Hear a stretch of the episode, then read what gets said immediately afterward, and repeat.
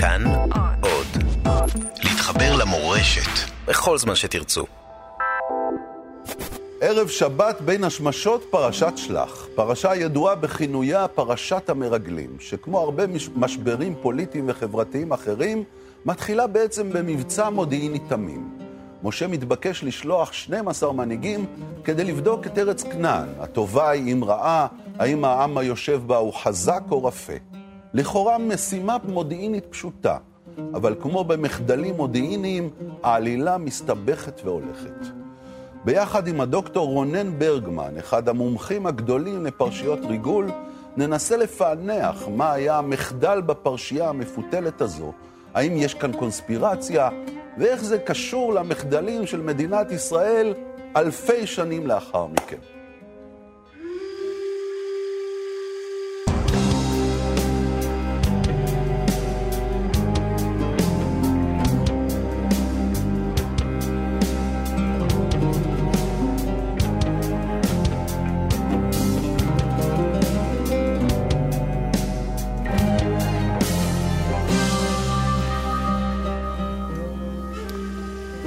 שבת שלום לך, דוקטור רונן ברגמן. שבת שלום, דוקטור. ברוך הבא לתוכניתנו. תודה רבה, תודה על ההזמנה. תשמע, אנחנו פה בפרשיית הריגול הראשונה מדווחת בעצם בהיסטוריה הידועה לנו, נכון? אין לנו תעודות קדומות יותר לסיפורים מודיעיניים והסתבכויות. והסתבכויות, ויש בה כמעט את כל הקומפוננטים שיש בכל פרשיות הריגול שיבואו אחר כך. אתה אומר, כמו בסיפור גן עדן, שיש שם את כל סיפורי הזוגיות שיהיו, גם פה יש את כל סיפורי הריגול. לגמרי. והקטסטרופה. אוקיי, אז בואו נתחיל. נתחיל בשלב הראשון.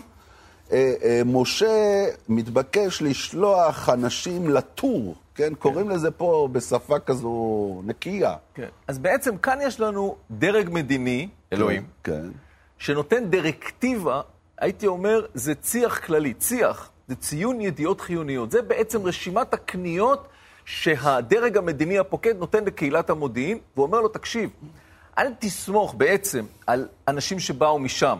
לא טוב. אתה תשלח אנשים משלך, בשפה המקצועית, לוחמים. זאת אומרת, אל תנסה לגייס סוכנים כמו רחב הזונה שיהושע מגייס. לא היא, ולא מהצד, לא ממה שנקרא מדינת היעד. אלא אתה תיקח לוחמים, קרי אנשים שלך, undercover, תבחר אותם, תשלח אותם ותצייח אותם. כלומר, תגיד להם גם מה לעשות. זה בעצם דירקטיבה מאוד מאוד כללית. אבל זה משימת ריגול קצרת מועד. זאת אומרת, זה לא אלי כהן. עכשיו, לך, תתאקלם בחברה, תהיה חבר... לא, זה איסוף. זה משהו, איסוף. זה איסוף שיש לו בעצם שני טעמים. טעם ראשון, לדווח, לבוא ולדווח לעם מה ראו, הוא לא יודע מה הולך להיות לו. לא, הוא מצפה כמובן לסופרלטיבים. הכל צפוי, אבל הרשות נתונה בעצם, והוא נותן להם את הרשות, והם אחר כך עושים את זה, תכף נדבר גם על זה, אבל גם, הוא בעצם זה איסוף מלם. הם הולכים לכבוש את היעד, ולכן הם צריכים לאסוף מודיעין, כמו שאוספים מודיעין לפני מבצע, לקראת הכיבוש של ארץ כנען. עכשיו, אחר כך, משה לוקח אותם, וקודם כל בוחר אותם, וכאן הוא עושה דבר לא מקובל. במקום לקחת אנשים מהדרג המבצעי. לוחמים, אנשים מאומנים. הוא בעצם לוקח את הבכירים. זאת אומרת, תאר לך שעכשיו נגיד, אני לא יודע מה, ראש המוסד שולח את כל ראשי האגפים, הם אלה, ליבת הפיקוד המרכזית שלהם, הם אלה שיוצאים לשטח, או הרמטכ"ל שולח את כל האלופים. זה לא הגיוני. אז מה, זה טעות של מתחילים? מה זה ההחלטה הזאת? כנראה שהוא מראש חשב שהם יביאו את מה שהוא חושב שהם יביאו. כי ממילא הם חברים שלו, הם חייבים לו את הג'וב שלהם. הם במועצה, והם יושבים ביחד, והוא מכיר אותם, והוא לא תיאר לעצמו שזה ייפול עליו, ולא רק זה. הרי אם היה, אנחנו קצת מקדימים את המאוחר, אבל אם היה בא איזה low level, איזה אופרטיב כזה, איש שטח זוטר, ואומר, תשמעו, לא משהו שם, אז אולי לא מתייחסים אליו, אבל בגלל שזה היו הבכירים, הרי בסוף תביא את כל צמרת הפיקוד של צה"ל, והם יגידו לך, תקשיב, אנחנו לא מוכנים למלחמה, זה לא כמו שאיזה רס"ר יגיד לך את הדבר הזה, עם כל הכבוד. זה מרד. זה מרד, אבל זה בעיקר נתפס על ידי, אם המפקד העליון של אותה יחידה, אלוף פיקוד צפון, יגיד, אנחנו לא מוכנים למלחמה. מה יגידו כל אנשי פיקוד צפון שתחתיו? דרך אגב, אחת החשיפות שלך הייתה פרשייה לא ידועה, שבה אריאל שרון כראש ממשלה, כשר ביטחון. כשר ביטחון, נכון. הוא בעצם נותן הוראה להוריד מטוס נוסעים שבתוכו יאסר ערפאת, והפיקוד הצבאי אמר לו לא. הפיקוד הבכיר של חיל האוויר אמר, אנחנו לא נבצע את ההוראה הזאת, ובעצם שיבשו את כל מערכות הקשר, יצרו סגירת ההזדמנות המבצעית לפני שאפשר היה לבצע, ודאגו שאי אפשר היה לבצע. בעצם ביצעו מרד נגד שר הביטחון, שבהיעדרו בפועל של בגין, הוא היה הסמכות הפיקודית, ראש האקזקוטיבה, ראש האקזקוטיב ברנץ', ביצעו מרד ומנעו, אגב, גיבורים גדולים. כלומר, דוד עברי וצפון, הפיקוד הבכיר, מנעו אסון גדול ממדינת ישראל. טוב, הוא בטח, אריק שרון היה חושב אחרת, אבל סיפור מדהים. איך בעצם אנשים כאלה יכולים לעצור מהלך, וגם פה הם עצרו מהלך. ודרך אגב, אנשים מהדרג הזה, שיש ויכוח, כן ביצעו מרד, לא ביצעו מרד, אבל בפועל, יש כאלה שיגידו לך שבגלל אנשים כמו מאיר דגן, גבי אשכנזי, יובל דיסקין, ישראל לא תקפה את מתקני הגרעין של איראן ב-2010-2011. כלומר, גם יש לך כאן דרג שיכול לעצור. יכול לעצור מבצע, יכול לעצור מלחמה. בקיצור, אז הוא שולח את האנשים המכובדים, כולם אנשים ראשי בני ישראל, כמו שאומר הפסוק, ויש להם שמות אפילו מיוחדים, גדי בן סוסי, עמיאל בן גמלי, עמיאל ופלטי בן רפו, סתור במיכאל, גדיאל בן סודי. מעניין שהשמות האלה לא נכנסו. לא נתפסו טוב, כי הם לא גומרים טוב, בוא נגיד ככה. אבל דווקא רעיון להורים טריים, אולי כן יקראו גדיאל. או גמלי, או בן גמלי. בכל מקרה, אבל הדבר שקורה אחר כך, אחרי שבוחרים את האנשים, ובוחרים גם את יהושע בן נון. וכלב בן יפונה. בעצם, משה נותן להם צי"ח יותר מפורט. כלומר, הוא לוקח את הדירקטיבה, והוא אומר, תשמעו, אתם עכשיו תבדקו, ואתם תצפו, ואתם תדווחו, ואתם תעשו עוד דבר אחד, תביאו לנו דגימות מהשטח. חומרים. כשאתה כותב דוח פגישה עם סוכן או לוחם, יש לו הערכת שדה. הערכת שדה מורכבת מאות וממספר. א', ב', ג', ד', ד' זה הסוכן הכי, נגיד, חד פעמי ולא רציני. א', זה לוחם, בסדר יורד, כלומר, א' זה מישהו שלך. מישהו שלך. שאתה שלחת. לוחם. ד' זה מישהו מצד האויב שהוא מזדמן. כן, שהוא מזדמן. וארבע, שלוש, שתיים, אחת. ארבע זה מידע שהוא שמע, שלוש מידע שהוא ראה, שתיים זה מידע שהוא מעורב בו, אירוע שהוא מעורב בו. אחד, הוא מביא לך דגימה מתוך השטח. מביא לך דוגמה. בדיוק. והוא אומר להם, אני רוצה, אתם א', כי אתם לוחמים, אני רוצה שתביאו לי א' אחד. אני רוצה שתביאו לי משהו, דגימה מהפירות, מהירקות, מתבואת הארץ. אנחנו רוצים לראות את הדבר הזה. כמובן שהוא מצפה שהם יביאו דברים מאוד מאוד טובים, כדי שהעם ירצה ללכת לשם. אני אשאל אותך שאלה של ספר הזוהר, אתה לא חייב להשיב, כי זו שאלה של ספר הזוהר. הוא לא האמין שהארץ זבת חלב ודבש. הוא 40 שנה מוכר להם את הסיפור, ארץ זבת חלב ודבש. הוא לא מאמין? אבל הוא מכיר את הבייס. מה זאת אומרת? הם לא מאמינים. הוא יודע, תשמע, הרי הוא רוצה שהם יבואו, אני לא חושב שהוא עושה את כל הדבר הזה. איסוף המלם, יכול להיות שהוא רואה אותו כחשוב מבחינה צבאית, טקטית. אז אבל זה כמו נתניהו למשל, אחרי שהשיגו את הדיסקים מאיראן, שבעצם הוא לא היה צריך את זה בשביל עצמו, אבל הוא היה צריך את זה בשביל המסיבת עיתונאים. ברור שהוא לא צריך את זה בשביל עצמו. תראה, נתניהו עשה את זה לדעתי משתי סיבות. א', להשפיע השפעה עמוקה על טראמפ ועל כל העולם, להגיד, הנה איראן שקרה. וב', גם להשפיע על הבייס שלו בבית. תראו, מבצעים כאלה, הכרה ברמת הגולן, מבצע הבאת באומל, הם בסוף אלה שבמידה רבה ניצחו עבור נתניהו את הבחירות. אז אתה אומר, כאז כן היום, הרבה מבצעים מודיעיניים, זה בכלל לא מבצעים מודיעיניים, זה מבצעים של יחסי ציבור? אני אומר שהדרג הפוליטי הממונה עושה גם וגם, והוא לא תמיד יכול להפריד את זה, אפילו אם הוא יגיד לך, תמיד כן הפרדתי. אי אפשר להפריד. תראה, מבצעי חיסול, נושאים שעסקתי בהם הרבה מאוד, שכתבתי את השכם להורגו, הרבה פעמים עושים אותם כדי להרגיע את הקונסטיטואנסי בבית, את דעת הקהל. קרה משהו נורא, תשמע, נתניהו הורה על מבצע חיסול משל, אחרי שני פיגועים נוראים של החמאס, והוא גם רצה, אני בטוח, להראות להם, ולהראות לציבור שאנחנו עושים משהו.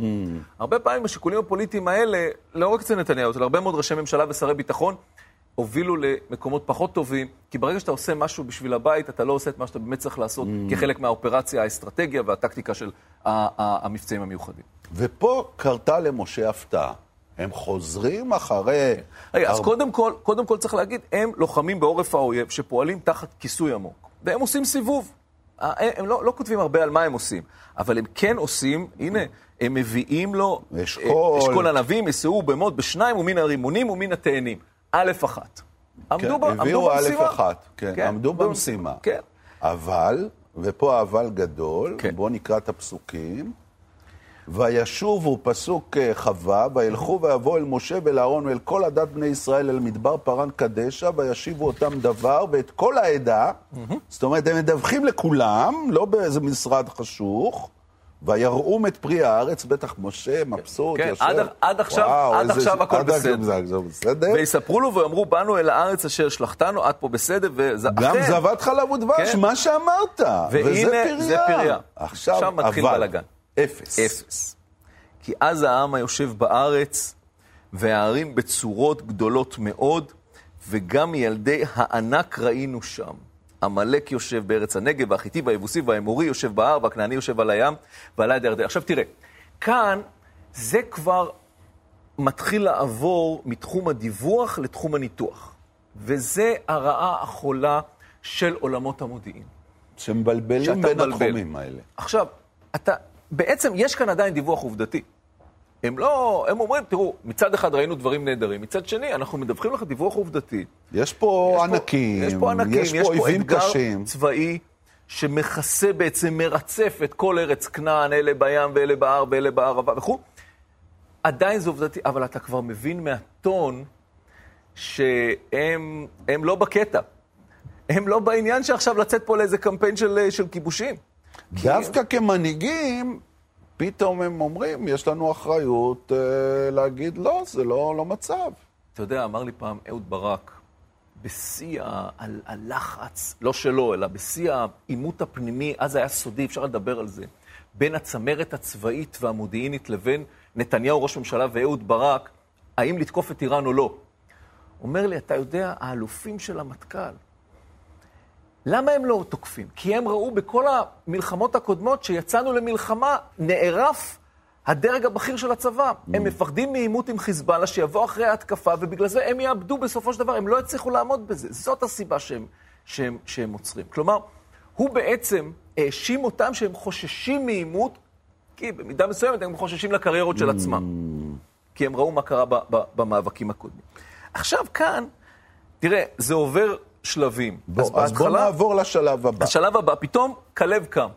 כלב, ויעש כלב ותם אל משה, ויאמר, עלה נעלה וירשנו אותה, כי יכולנו חלה. הוא בעצם עושה אותו דבר, אבל הוא בא לתקן. ברור, אבל הוא כבר לוקח את זה לגמרי לכיוון הערכה, שמסתכלת פני עתיד. הם דיברו על ההווה, הם אמרו, תראה, זה המצב העובדתי. הוא אומר, הוא כבר הבין לאן זה הולך, אז הוא הציר אותם. הוא היה איתם בדרך, הוא שמע את השיחות ליד המדורה. הוא קוטע אותם, הוא אומר להם, חבר'ה, תפסיקו לבלבל את המוח, אנחנו יכולים, אנחנו נצליח. וגם שאלה של הערכה. באפריל 1947, ה-CIA, סוכנות הביון המרכזית של ארצות הברית, העריכה שאם תפרוץ מלחמת אזרחים בעקבות יישום החלטת החלוקה של האום וועדת אונסקוט, הערבים, הם אמרו, ישחטו את היהודים תוך שבועיים. מה זה? הגנרל מרשל אמר למשה שרת, ערב החזת המדינה, ישחטו אתכם. ובן גוריון אמר, יכול נוכל להם. והוא צדק. הוא אומר? הוא אומר או שהוא ידע מה הוא אומר? תראה, הוא ניתח, הוא חשב... אני חושב שנים על הרגע הזה של בן גוריון, שומע את מה שאומר לו הגנרל של מלחמת העולם השנייה, אתם תיגמרו, אין לכם סיכוי. הוא אומר, לא, אנחנו על זה. אני חושב שהוא ידע שאם מודיעין לא רע, ניהול לא רע של הכוחות, יצליחו, והוא גם, אני חושב שקיווה בסתר ליבו, שהמופתי חג'מין לחוסייני לא יקבל את תוכנות החלוקה, כי הוא הבין שיהיה לנו מאוד קשה להסתדר עם התוכנית, עם מדינת ישראל הקטנה והמצומקת והמסדרון היבשתי, ואמר, בוא נלך למלחמה ונכבוש את השטחים שיאפשרו לנו מרחב מחיה ולהביא גם את שארית הפלטה מאירופה. אני חושב שזה מה שהוא קיווה. הוא גם אמר באיזשהו מקום, מישהו אמר לו, מה עם תוכנית בולטימור? הוא אומר, בולטימור, שמולטימור, לא אכפת לי, העיקר שתהיה מדינה. הוא הסכים לתוכנית החלוקה, הבין את החולשות שלה, ידע שתהיה מלחמה, ואמר, נוכל... קיבל החלטה. תשמע, זה מנהיג. הוא היה היהודי הכי גדול לפחות 1000 השנים האחרונות, ונוד דיסרספקט לדעתי בליגה של משה. האמת שאני מסכים איתך, וכמה שאני חוקר יותר בעניין הזה של בן גוריון, ומה שקרה בערב הכרזת המדינה, אני רואה עד כמה היו גדולות ההחלטות האלה. אדירות. אבל נמשיך עם הפרשה המרתקת הזו, תכף אחרי הפסקה קצרה. היו איתנו, בבקשה.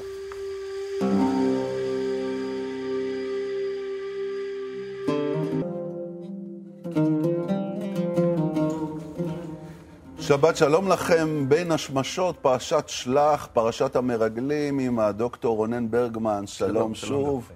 אני רוצה לשאול אותך שאלה, אתה הרי בזמנו חשפת בעקבות ראיון עם מי זה, עם צבי זמיר או עם אלי זהיר, את השם של אשרף מרואן. לא, אני חשפתי... תעשה לי סדר. כן, אז אני חשפתי את הסיפור של אשרף מרואן, לא חשפתי את שמו, אבל לימים, צבי זמיר, ראש המוסד, טען, שאכן אני זה שאלי זהיר היה המקור שלי, זה הגיע לבירור בדלתיים סגורות בדיון מול שופט בית המשפט העליון לשעבר תיאודור אור, שלא קיבל את דבריי, ואמר שאני ניסיתי להגן על המקור שלי, ואכן אלי זהיר הוא זה שחשף בפניי את שמו של הסוחר. אבל זה קשור אליך, כל הסיפור הזה. כן. תגיד, יש לך רגשות אשמה? הרי אחרי 3-4 ימים שזה פורסם, הוא עף מהמרפסת. הוא עף מהמרפסת בבית מלון שלו, ברור שחיסלו אותו. כן. אתה, יש לך רגשות אשם על זה שהוא חוסל? לא, כן, אני חושב ש... אני מאמין שחיסלו אותו, אני רק מאמין שזה לא קשור אחד לשני. זאת אומרת, יש, תראה, זה סיפור ארוך מלהיכנס אליו, אבל אם יש למישהו רגשות אשמה, הם צריכים להיות בצד של צבי זמיר, שדרש שפסק הדין של הבורר יפורסם. פסק הדין שיוצא בו מצוין, יוצא שמקבלים ולא אכפת לו על חייו. עד אז... לא היה אף פרסום, היה אחד ברגמן בלונדון, אהרון ברגמן, חוקר שהוא זה שהוא לא קשור אליך. לא, הוא ברגמן, אני ברגמן, אבל הוא זה שחשף את השם בראיון לעל הערם. אבל זה היה פרסום עיתונאי, פתאום יוצא פסק דין. מישהו רשמי. שחתום עליו נשיא או סגן נשיא בית המשפט העליון לשעבר, ששם אומר שאשרף מרואן הוא מלאך, הוא המקור. ותוך כמה ימים הוא מת, ואתה אומר שזה לא קשור? אני אומר שזה לא קשור, ואם זה קשור, אז דמו נמצא על מי שביקש את הפרסום, ועל מי שהתיר את הפרסום. לא על ידיי. ואחרי שאמרתי את זה, הכי קל לי להפיל את האשמה עליהם. אני אומר לכם, באמת, הוא איש, אשרף מרואן, הוא אדם שניסה לרמות את כולם כל הזמן, והוא כנראה, פעם אחת, רימה את הבן אדם הלא נכון, הוא היה עדיין קשור בעסקים, והלובים ואחרים. לדעתי, הם הרגו אותו. אין סיכוי שמצרים תעשה את זה בלונדון, ב-2006, שעוד לפני זה ואחרי שפורסם שמו, הוא עדיין נותר אורח, קראו, הוא זה שקיבל את פניו של חוסני מובארק ביום המהפכה ליד קברו של נאצר כנציג המשפחה. אין מצב, הסיפור הזה לא מתיישב עם שום דבר, חוץ מדבר אחד. שאשרף מרואן היה חלק מתוכנית ההונאה המצרית. זה הדבר היחיד ששם את כל העובדות של האירוע הזה על שולחן אחד. ואז בעצם זה שהוא התריע וגיסו מילואים, זה היה לטובת המצרים.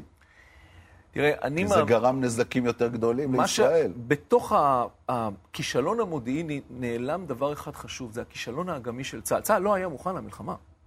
צה"ל כשל. הכנף שהתכופפה מול הטיל, ולא התותח שהתכופף מול טיל הנונטד. כל הדברים האלה, צה"ל לא ידע להתמודד. אנחנו לא יודעים מה היה קורה אם היו מיישמים את שובח יונים, ואכן היה יותר מהגדוד הירושלמי על קו המים. יכול להיות שהיו הרבה יותר הרוגים. אנחנו לא בטוחים באמת במה היה קורה באירוע הזה, אבל בתוך הקלאסיקה של הכישלון, הפיאסקו המודיעיני האדיר, שבאמת הפך לאחד חמשת הכישלונות המודיעיניים הכי ליד ברברוסה ופרל הרבור, זה נשאר, הכישלון המודיעיני האדיר, שהוא עדיין הטראומה המכוננת בתולדות קהילת המודיעין הישראלי.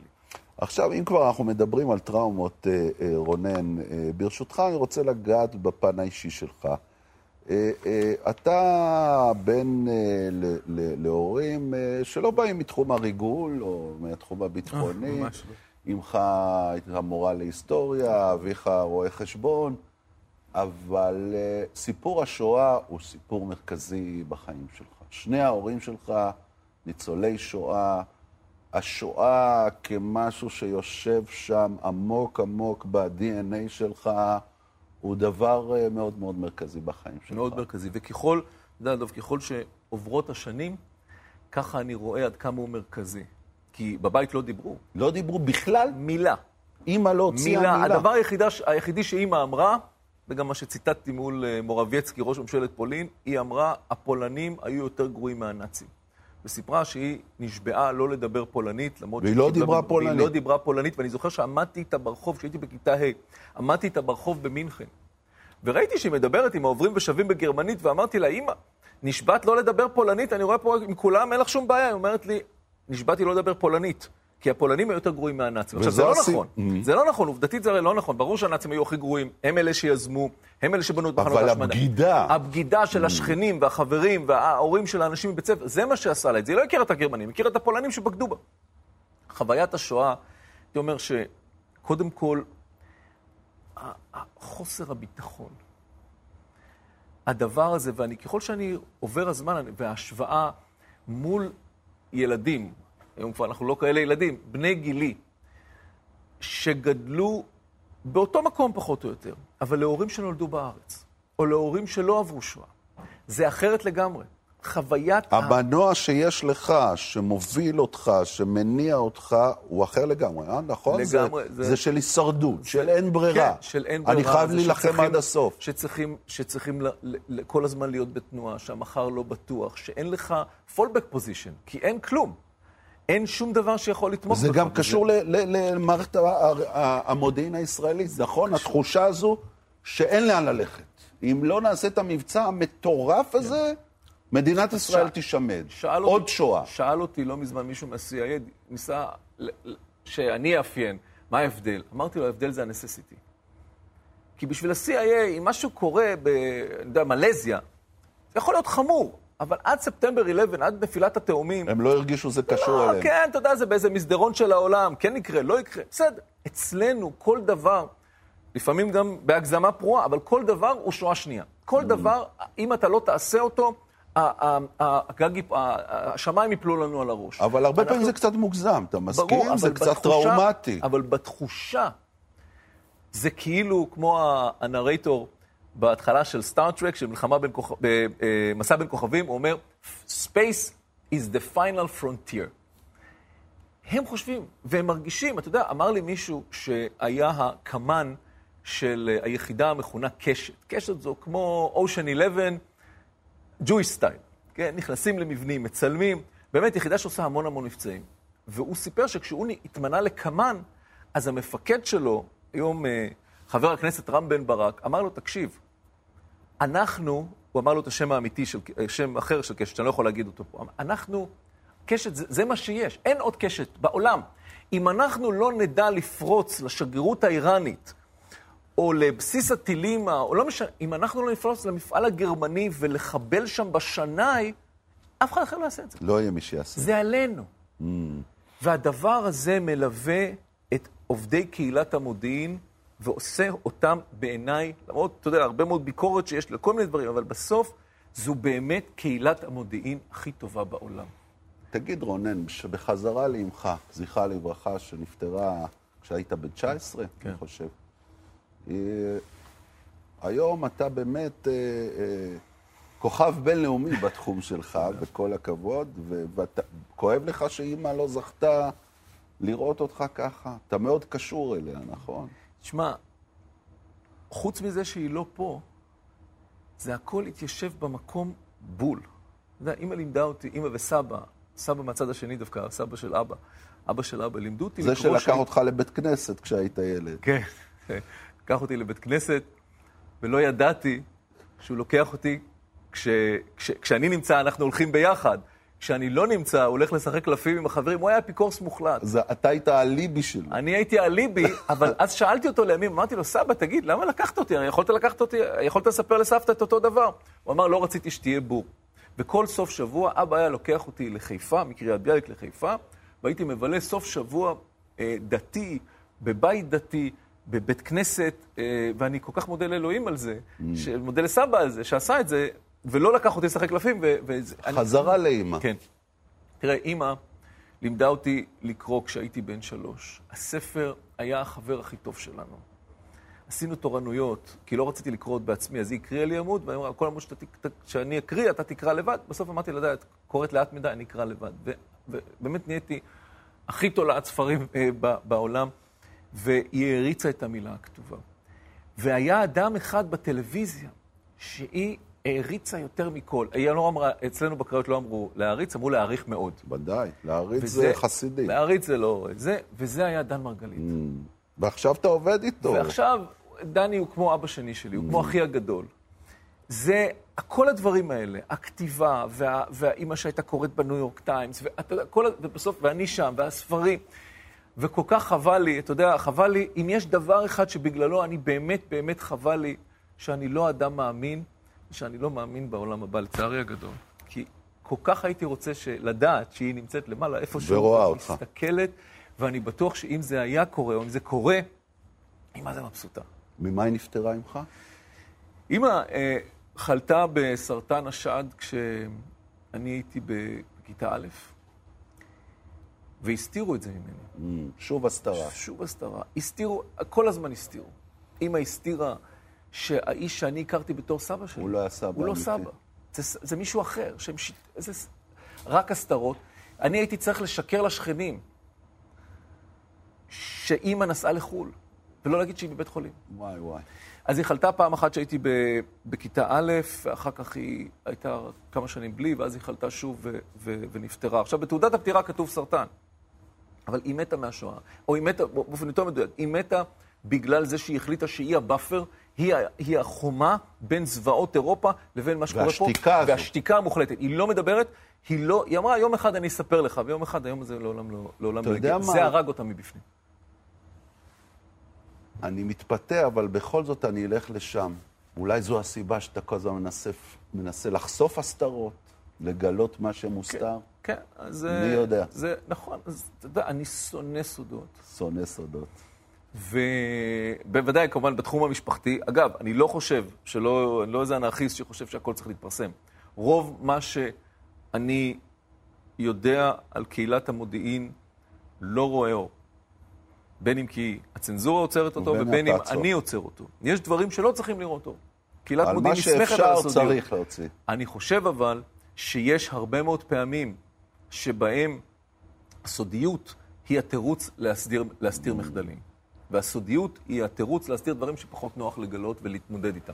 ועם זה יש לי בעיה. וזאת המלחמה האמיתית שאנחנו מנהלים כל הזמן. הזכותו של הציבור לדעת, וזכותנו, אתה יודע, בעולם הזה, קהילת המודיעין הישראלית, היא מעצבת הצללים של ההיסטוריה הישראלית. אין, אתה יודע, כמו שאי אפשר להבין את ההיסטוריה של מלחמת העולם השנייה, בלי להבין איך המודיעין הבריטי פיצח את האניגמה. מה שבסטיישן אס, בבלג'לי פארק, אלן טיורינג המציא את המחשב הראשון, וקיצר את המלחמה באיזה 3 שנים. אי אפשר להבין את ההיסטוריה של מלחמת העולם השנייה בלי זה, ובאותה מידה אי אפשר להבין את ההיסטוריה של מדינת ישראל, בלי להבין את ההיסטוריה החשאית של קהילת המודיעין. וזה מה שאנחנו עושים. זה כמובן קשור לספר החדש שלך, נכון. השכם להורגו. Rise and kill first. שיהיה לך בהצלחה, דוקטור רונן ברגמן. תודה, שבת תודה שלום. רבה. שבת שלום. שבת שלום גם לכם. בשבוע הבא פרשת קורח, אליזה בלוך, ראש עיריית בית שמש, תהיה כאן כדי לנתח את הטעות הפוליטית של משה במלחמה עם קורח. שבת שלום ומבורך.